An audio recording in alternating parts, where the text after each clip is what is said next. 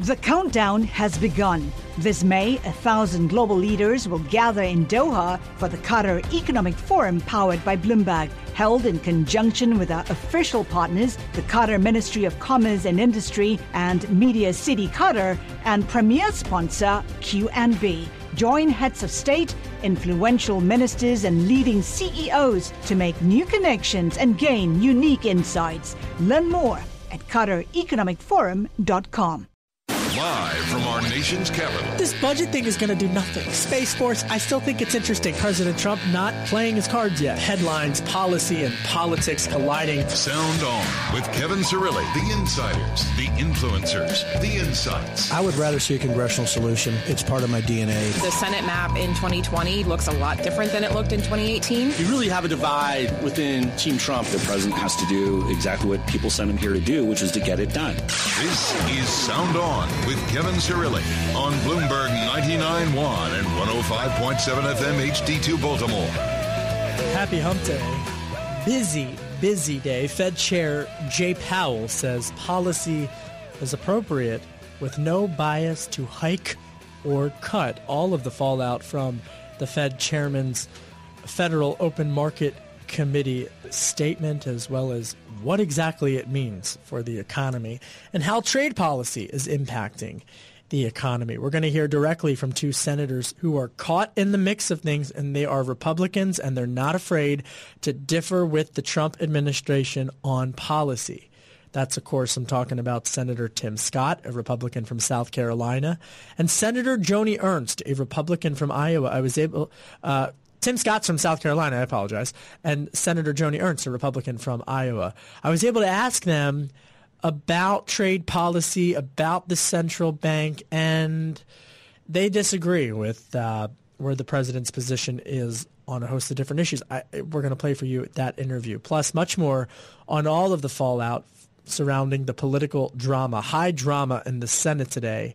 I was in the Russell Senate building in the Russell Rotunda where we do uh, our television live shots as well as all the other networks. And let me tell you, it was a complete media storm as the national global media even descended upon the Senate today to hear from Attorney General William Barr, and he was grilled by Democrats on the Senate Judiciary Committee for his handling of Robert Mueller's Russia report.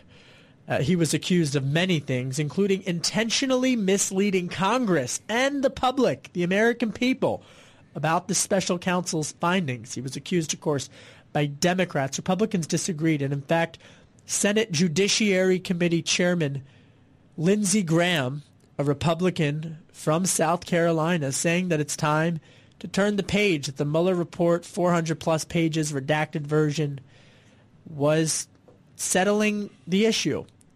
It's time to move on. That's what the refrain was from Republican members. We're going to break all of this down because there were some key takeaways, some new information in terms of the politics, the policy. And we've got two great guests to guide us through both sides of the aisle for the hour. Sari Kim, a friend of the show, she's a Republican strategist. She's a former senior advisor in the Trump administration. She's also worked up on Capitol Hill as a staffer on the House Oversight and Government Reform Committee. And Richard Fowler, he's a nationally syndicated radio show host, a Fox News contributor. He's a Democrat, Democratic strategist. Uh, so we're grateful to have you both. Uh, Sari, I'll start with you. So one of the takeaways from this hearing is that Democrats were focusing on this four-page memo summary. Don't tell the Attorney General I'm calling it a summary. He doesn't want it to be called a summary of the report that was issued that he sent to Congress and the and, and released publicly of his takeaways, top line views, so to speak, of the Mueller report. And he says in this report that there was no obstruction of justice, and he also says that that there was no collusion and whatnot. And the handling of that, according to Democrats, is that he got out front. Is that is that really the politics and is that is that the stage? Was that the main sort of battle lines, political battle lines from this hearing? It sounds a bit like the Democrats have sour grapes because they do have access to the 448-page Mueller report, and there's nothing that William Barr put in those four pages that contradict anything that is in the actual text of what Robert Mueller put together. And, you know, another takeaway from today's hearing that people really seem to focus on is this leaked March 25th letter that allegedly Robert Mueller wrote, and he is allegedly saying that he disagrees with the Mueller report. But it's his own report. He's not saying that uh, Trump colluded. He's not saying that Trump, um, you know, criminally infringed. He's not even saying that Bill Barr was inaccurate in any of his four pages. He's just saying that the media seems to be reporting it wrong. Um, well, thanks for having me, Kevin. Of course. Uh, a couple pieces on that. I think there's a couple things that we we saw what we learned today. Number one, we learned that the Judiciary Chairman did not read the Mueller report, um, which is. He read most of it. He said. I think I probably read more of the Mueller report than Judiciary Chairman because I read almost 400 pages of it.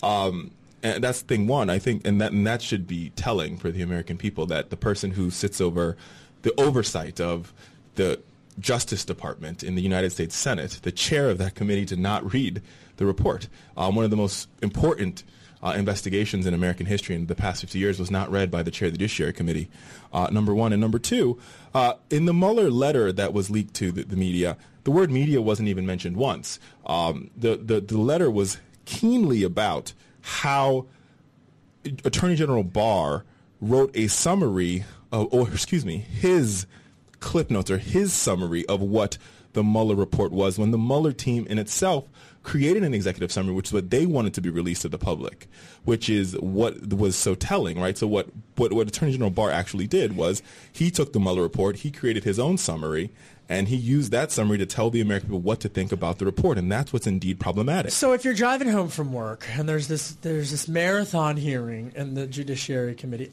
uh, to be honest, I don't think there was anything that came out of the hearing that dramatically changes Republicans or Democrats, and, and I'm, I'm, watching you both in studio, and both of you are acknowledging that that is that, that you agree with that statement that there was no really bombshell from this hearing. To play it forward, it's unknown whether or not he's going to testify in the House tomorrow because there's been some back and forth about the uh, the the how the scheduling and, and this whole back and forth of the of the layout of the hearing.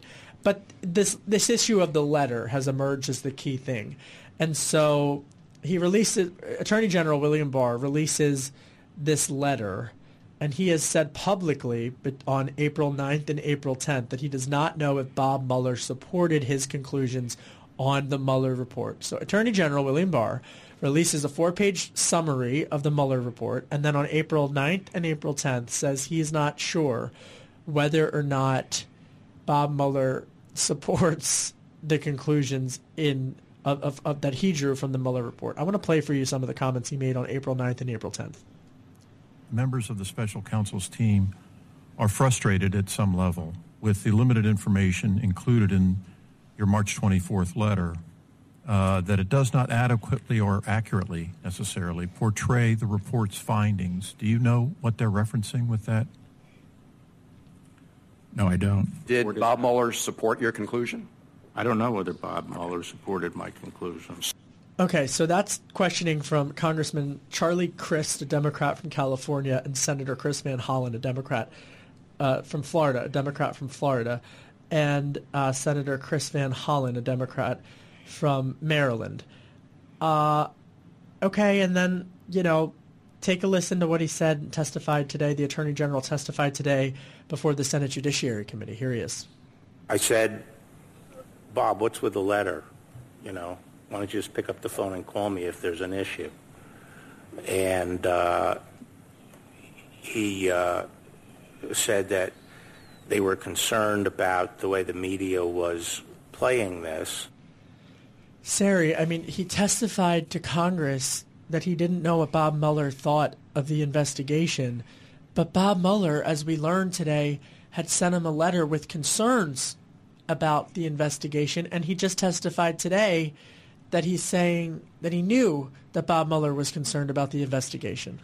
So I disagree with some of your question. Bob Mueller never said that he had concerns about the investigation. I read the March 25th letter. Mm-hmm. It's four very short paragraphs. What he said was that, um, and specifically referred to a press release actually issued by the Department of Justice, and it seems like Robert Mueller is concerned about the media reporting. He never says in any of those sentences in his essentially one-page letter, if you take away the header Sarah, and the signature. I feel like we're parsing words. No, I'm not parsing parsing words at all. Bob Mueller is a 40-year veteran of True. Washington, D.C. He was the FBI director. He has and been a that, part of and, here. And all of that speaks to the, this, the, this is what makes this so problematic is because Bob Mueller is a veteran. And the fact that Bob Mueller didn't pick up the phone and call his friend Bill Barr to talk about the problems and the fact that he put it in writing to talk about how problematic Bill Barr's four-page memo was, based on the fact and given the fact that the Mueller team created an executive summary that they wanted to be released to the public that gives their summary of their 448 page document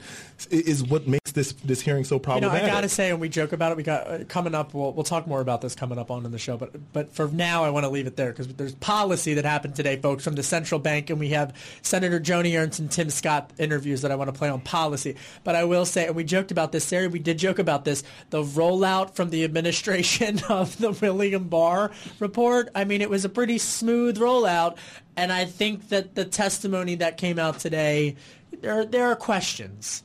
There are questions that should be asked. Coming up, we talk policy. The central bank, bank Fed Chair Jay Powell panel stays. Richard Fowler, the Democrat. Sari Kim, the Republican. And you can download the Sound On podcast on Apple iTunes at Bloomberg.com or by downloading the Bloomberg Business app. You can also find us on Radio.com, iHeartRadio, and Spotify. I'm Kevin Cirilli, and you're listening to Bloomberg 99.1. You're listening to Sound On with Kevin Cirilli on Bloomberg 99.1 and 105.7 FM HD2 Baltimore. It never stops. Never ever stops the news out of Washington. I'm telling you, it never stops. I'm Kevin Cirilli, Chief Washington Correspondent for Bloomberg Television and Bloomberg Radio. I am joined by two All-Stars and two friends of the program. We've got Sari Kim, a Republican strategist. She's also a former senior advisor in the Trump administration and worked up on Capitol Hill uh, several years ago on the House Oversight and Government Reform Committee. And we also have Richard Fowler, who's a nationally syndicated radio show host, Fox News contributor, and a Democrat strategist. Earlier, we were talking about all of the drama, the political theater. To be candid, at times not good political theater, like fake theater off Broadway, um, of Attorney General William Barr testifying before the Senate Judiciary hearing. We'll talk more about that coming up.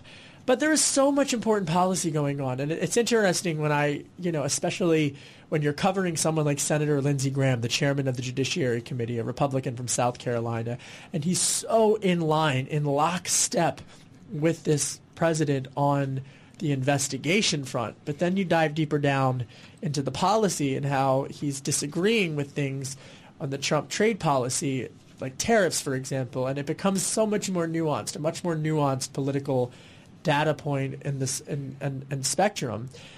And all of this matters because you have Republicans standing behind this president on the investigation, cable news driven issues. And in a way, it gives them more leverage on nominations. Uh, and it, it's why these nominations to the Fed board are so interesting because some of the and on trade policy because some of the Republicans who are are speaking out against them are the most vocal on the mainstream media cable news driven top line investigation clickbait stories. Uh, people like Senator Lindsey Graham, who had the presidency here as a megaphone. So I do want to talk about policy, and I do want to talk about uh, the Fed chair today, who gave a press conference, because Federal Reserve Chairman Jay Powell said U.S. inflation is possibly being dragged down by transitory forces, and there is no bias to either tighten or to ease monetary policy. You cannot cover the Fed chair today in, in a vacuum, and you have to acknowledge the debate that has been going on and the, the, the tweet storm that has been going on coming from the White House. President Trump has attacked the central bank.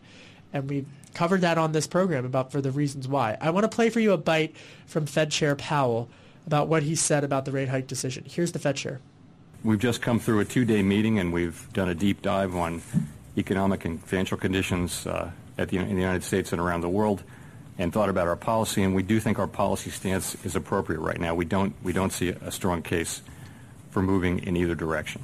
And I'm going to read from my colleagues, Bloomberg reporters Christopher Condon and Steve Matthews, who go on to report uh, that the committee repeated language from its previous meeting saying it will, quote, will be patient as it determines what future adjustments to the target range for the federal funds rate may be appropriate.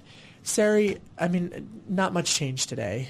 Uh, but when you, how do you now factor in all of the surrounding firestorm of politics and something like the central bank, especially as they're grappling now with these with these decisions ahead of the ahead of the, the political firestorms? I mean, at this point, everything's political. Yeah. You can't really even the Fed. parse. Yeah, you can't even parse it through. In one sense, Chairman Powell is as political as possible because the president said on Twitter that he didn't want rate hikes to go up, and it's not. And um, I think it's really it's really challenging um, situation to be in when it's a political appointment and you're essentially running money. I think to some extent, uh, so he's right on this one. Like you know the Wait, wait, wait, wait, wait, wait. She's right. See, see what I can do. um, because I think this this president. I mean, we what we want is uh, we want an independent Federal Reserve. But I think what this president has done through his sticky Twitter fingers, as I like to call them, uh, is he has made this a very political thing. He has sort of you know, battered around and butchered and bullied around the Fed chair. Right. And I think beyond that, I think it would be remiss if to look at the to look at the Federal Reserve without also mentioning the fact that he's appointed two people to the Federal Reserve Bank. Um, both will likely not. Well, one has already removed his nomination, Herman Cain, and the second, Stephen Moore, will likely withdraw by next week. And coming up, we're going to hear directly from two senators on Stephen Moore's nomination. So uh, that's Senator Tim Scott, a Republican from South Carolina, and Senator Joni Ernst, a Republican from Iowa. Uh, you can download the Sound On podcast on Apple iTunes at Bloomberg.com or by downloading the Bloomberg Business app. You can also check us out on radio.com, iHeartRadio, and Spotify. I'm Kevin Cirilli. We're talking policy with two Republican senators up next. You're listening to Bloomberg 99.1. The countdown has begun. From May 14th to 16th, a thousand global leaders will gather in Doha for the Qatar Economic Forum powered by Bloomberg. Join heads of state, influential ministers, and leading CEOs to make new connections, gain unique insights, and uncover valuable opportunities in one of the world's most rapidly rising regions. Request your invite for this exclusive event at QatarEconomicForum.com. You're listening to Sound On with Kevin Cirilli on Bloomberg 99.1 and 105.7 FM HD2 Baltimore.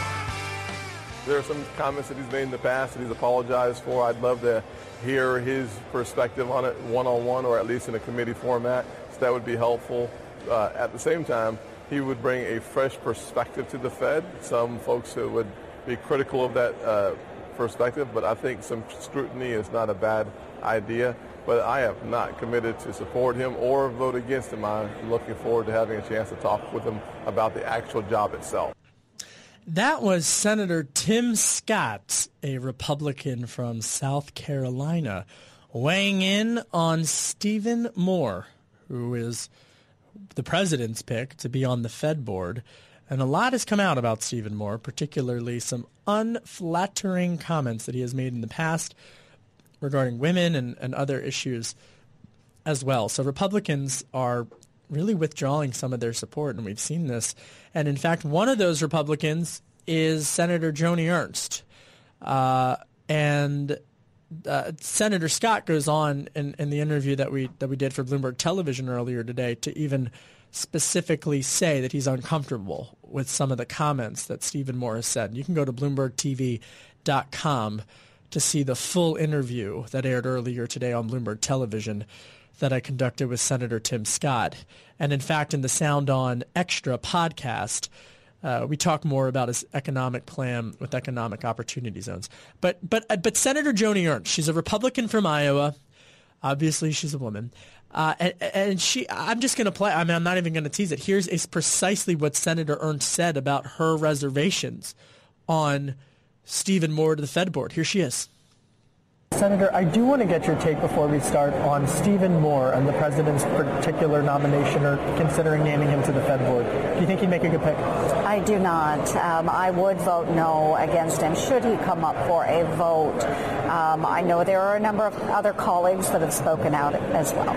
Uh, switching gears in terms of uh, trade policy, Senate, uh, the, the Chuck Grassley, your co-senator from Iowa, uh, has uh, said that he does not want to have the tariffs on the USMCA. Uh, do you agree with that, and do you have any concerns about where USMCA or NAFTA 2.0 stands right now? I absolutely do agree with Senator Grassley. Those tariffs do need to go away. We want to move ahead with USMCA. I'm really excited about the opportunity to get it through the House, get it through the Senate, get it to the President for signature. So steel and aluminum tariffs in particular, there's been a lot of criticism on those particular tariffs, not just from Republican colleagues like yourself as well as Senator Grassley, but also from the business community. What are you hearing from your constituents about the impact these tariffs are having? My goodness, I just met with some beverage distributors today, and of course, as they're bottling, all of those go into aluminum cans, and this has had a huge effect on those that are distributing soft drinks and so forth across Iowa. They spoke to that, and that's just one industry in Iowa. We hear from ag manufacturers all the time. And then the end user of those products, our farmers, our ranchers, they feel the impacts of those tariffs has been very, very harmful to the Iowa economy. So is, if you're if you're outside of Washington and you're trying to figure out the timeline of when USMCA could get ratified, this significant pushback from Republicans to President Trump on the issue of tariffs, is that going to potentially derail the timeline, or when do you think it'll get ultimately ratified? Well, I am hoping that we get it done this summer, and the sooner the better. Um, now, that's just the Joni Ernst time frame. I want to see it done soon, and we really need to see those tariffs removed. And I have spoken directly to the president about this. On another trade front, China, uh, and in fact, uh, U.S. Trade Representative Bob Lighthizer, as well as Treasury Secretary Stephen Mnuchin, negotiating with the Chinese this week. What do you want to see done on that?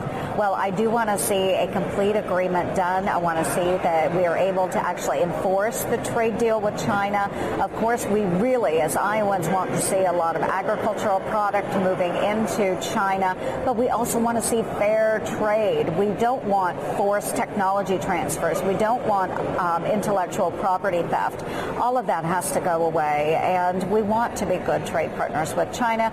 We want to see them uh, do the same for us. You know, it, I take it back to Iowa, and I take it back to, to Waterloo, uh, or uh, because so much of what we talk about in the discourse on trade policy is about soybeans or certain commodities or and whatnot. But they're not just dealing with this type of economic uncertainty. You know, they're also dealing where they're they're having conversations with their bankers now. Right. Right? Right. They are. So a number of my town halls in Iowa the past several weeks, many, many people have brought up the fact that now they are going to their lenders. They're talking to their banking institutions. And those banks are really feeling a bit of this crunch as well. With six years of ever decreasing farm revenue, the banks are having a hard time justifying extending those loans and offering credit. So we have many, many young farmers that are taking off-farm employment, uh, which is really hard when it is a family farm operation. So what needs to be done? We need to get the trade deals done. Senator Joni Ernst on my interview with her, a Republican from Iowa, on Bloomberg Television. You can head to Bloomberg TV uh, for the full interview on that front. Breaking news headline crossing the Bloomberg terminal now. House Judiciary Committee is notified that Attorney General William Barr will not testify tomorrow. Coming up, what that means for the politics. I'm Kevin Cirilli, Chief Washington Correspondent for Bloomberg Television and Bloomberg Radio, and you're listening to Bloomberg 99.1. You're listening to Sound On with Kevin Cirilli on Bloomberg 99.1 and 105.7 FM HD2 Baltimore. What a day. Attorney General William Barr testifying in the Senate. And headlines crossing the Bloomberg terminal as we speak, folks. House Judiciary Committee notified that Attorney General William Barr will not testify tomorrow. Did you follow this? Did you follow all of this drama? I'm Kevin Cirilli, Chief Washington Correspondent for Bloomberg Television and Bloomberg Radio. And the drama in the House of Representatives Jerry Nadler, House Judiciary Committee Chairman, a Democrat from New York, he wanted to have counsel, the counsel of the committee, be able to question AG Barr. And AG Barr said, not, no, not way, no how, not going to happen. Uh, lawmakers can question me, but not, but not counsel. And he said he wasn't going to testify, and now he's notified them that he's not going to testify. I'm not sure that makes a difference, but we'll talk about it. Uh, we'll talk about it with an all-star panel. Sari Kim is a Republican strategist and former senior advisor in the Trump administration. She's a former healthcare counsel on the House Oversight and Government Reform Committee. And Sari, you also have a new piece out in a magazine, correct? Yes, Capitol File magazine. I have this hobby as a food and travel writer, which is what I did when I quit politics in 2015 before really I got quit. sucked back yeah, in. Yeah. but that's cool. So you, you, Yes. you freelance for Cap File. So you, you trap. What's the piece on? Um, it is on the latest beauty products and innovations. If you need to know for Mother's Day, I also, you know, Ooh. I know. Well, I think my mom is listening, so I do not want. I'll talk to you off air. Uh, yes. About some recommendations for Chicky Cirilli in Delco, Pennsylvania. Okay, and Richard Fowler is a national, nationally syndicated radio show host and Fox News contributor, a Democratic strategist, and and we heard earlier in the program when we were talking policy, not just. AG Barr from from interviews that I did today with Senator Tim Scott, a Republican from South Carolina, and Senator Joni Ernst, a Republican from Iowa. I was watching you listen to the interview, and you were nodding in agreement at some points. Yeah, I mean, I, I think a lot, and a lot of Democrats agree with her, especially when it comes to the issue of China trade and getting this trade deal done. And I think the reason why uh, I agree with her is, especially talking about our farmers, uh, and I, especially it's hard hit in Iowa, parts of uh, Nebraska, and especially when it comes to our our pol- our, our, our pork farmers and our, and our poultry farmers in particular, uh, because there's so much opportunity in the Chinese market right now because of the African swine flu that's sort of destroyed the, the Chinese pig flock. Yeah. Uh, and so our farmers have an opportunity to be selling our pork in China, but because of the tariffs and, be, and because of sort of Trump's reckless trade policy in China and the fact that we haven't resolved this issue, um, we're losing out on millions and millions and almost, I would say, billions of dollars that our farmers could be making um, because their their pig their their pork flock has been completely wiped out or close to completely wiped. Thirty to forty percent of it's been wiped out. I mean, there's just so much to unparse in there, but I think I, Okay. I, I think at the at the end of the day, you know, we have to realize that six out of 20 trade deals have already not been negotiated, and three of those were done under President Obama. And so, if we're going to go after presidents on what they do and do not do as it relates to implementing and negotiating and understanding what trade is coming to, we have to realize that as, at the end of the day, the global supply change has fundamentally it's it's so different than when Lindsey Graham first came into office. I mean, part of the reason why Lindsey's so interested is because BMW and Boeing are based there. Well, that's what I wanted to go with. That's such a that's such a smart point because and, and this is what we were talking about earlier in the program. And take us behind the scenes, Sari. You know, you're a former senior advisor in the Trump administration because what's interesting about this is that again, when you turn on cable news and when you turn on the mainstream reporting in terms of the the, the investigation coverage, you have folks in the Republican Party running towards microphones and really uh, uh, echoing President Trump and in lockstep with President Trump. You mentioned uh, the Senate Judiciary Committee Chairman, Lindsey Graham, a Republican from South Carolina. You mentioned Boeing being such a heavy, heavy hitter in the state of South Carolina. And take me behind the scenes.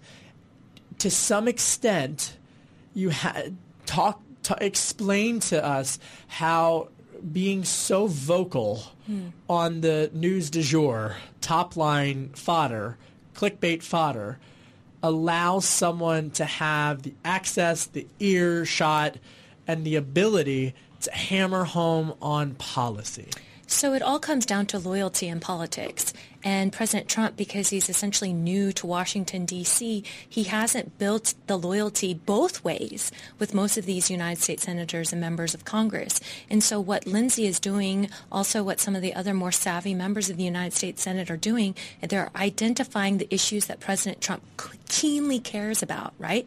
Let's say the Mueller investigation. Let's say, you know, um, whether or not he should be impeached. I mean, these are like two really hot button issues of the day. They go to the microphone, they defend him to the teeth. And then, you know, on some of the issues that President Trump doesn't maybe care as much about, they can differ on him to show that they have some individuality and they're protecting their state interest, but they have the cover and they're building loyalty. But here, Def- wait, let me, let me let me play this because because this illustrates what we're talking about. Uh, because Senator Graham, the Republican, the Senate Judiciary Committee chairman, as Sari says, Richard, defending President Trump to the T on the investigation front. And, and, here's an illustration of it. At the hearing today with AG William Barr, he got into a heated, heated exchange with Senator Hirono, a Democrat from Hawaii. Take a listen. You've slandered this man. Yeah, what I sort of want to know is how do we get how do we get to this point? I do not think that how do we get to the point anyone. The, all, all I can say, Mr. Chairman, I, I am done. Thank you very and much. you slandered this man from top to bottom. So there's the Senate Judiciary Committee Chairman uh, Lindsey Graham being going going to the to, with the teeth, the political teeth, as Sari put it. Richard Fowler, Democratic strategist and a Fox News contributor. I mean, it, it it's remarkable because I can't even play the F bomb on our airwaves that he dropped quoting the Mueller report, but he said it during a hearing. I mean, it, it is remarkable. It is remarkable, and I think what's more remarkable is as they, as you know, they go in to protect this president. Meanwhile, back at the ranch, in their states, in Joni Ernst state, in in, in, in, in Lindsey Graham's state, their constituents are suffering. Their farmers no, are that's, suffering. that's not the point I'm trying to make, and this is what I'm trying to say is that on the issues of investigations, when they're going aggressively with their rhetorical approach, at the same time, someone like a Senator Graham is is uh, gets that access inside of 1600 Pennsylvania Avenue to push back on things like tariffs. Yeah, but I, if, I, if I guess if Lindsey Graham and Joni Ernst are pushing back on tariffs, it doesn't seem to be working very much because they're not alleviating any other pressure right? Because the, the, there's no pork being pushed into China right now. I mean, there's no I, planes I being sold to China. There's no cars being sold to I'll China. Be, Those tariffs quite, still exist. I'll be quite frank. I haven't read the Iowa Secretary of Commerce reports on economic forecasts, but at the end of the day, but I know you, know, will tonight because you're. I will tonight like because I'm I'm homework girl. So Richard, thank you. But you know, um, when you look at their constituents, they voted Joni in twice now. They Yeah. voted Lindsey in four times. So I think they trust the judgment of their home state senator. And speaking of one very senior home state senator, which would be Senator Chuck Grassley, um, Senator Grassley does disagree with the president, as he did on the tariffs, on um, some of the windmills and some of the conversation around other provisions in USMCA. But yet he's been there five, six terms. And but what's fascinating about Senator Grassley uh, is that he he went to the microphones this week on, on policy, and it doesn't get pickup because it's so it's a policy story. But he essentially said that he he is going to maybe block USMCA in the Senate from advancing unless the steel and aluminum tariffs are not a, part of it. He's saying to President Trump, you think you have problems with the votes in the Democratic-controlled House? Well, take a look at the Republican-controlled Senate. If you want NAFTA 2.0 or USMCA, get rid of those tariffs. He's not the only one. I mean, I, w- I did an, we did an interview um, on Fox Business with Pat Toomey, and he says he will also be voting against USMCA. These are Republicans who are lockstep with the president, but when it comes to trade policy, they are not with the president whatsoever because the impacts on their state is real.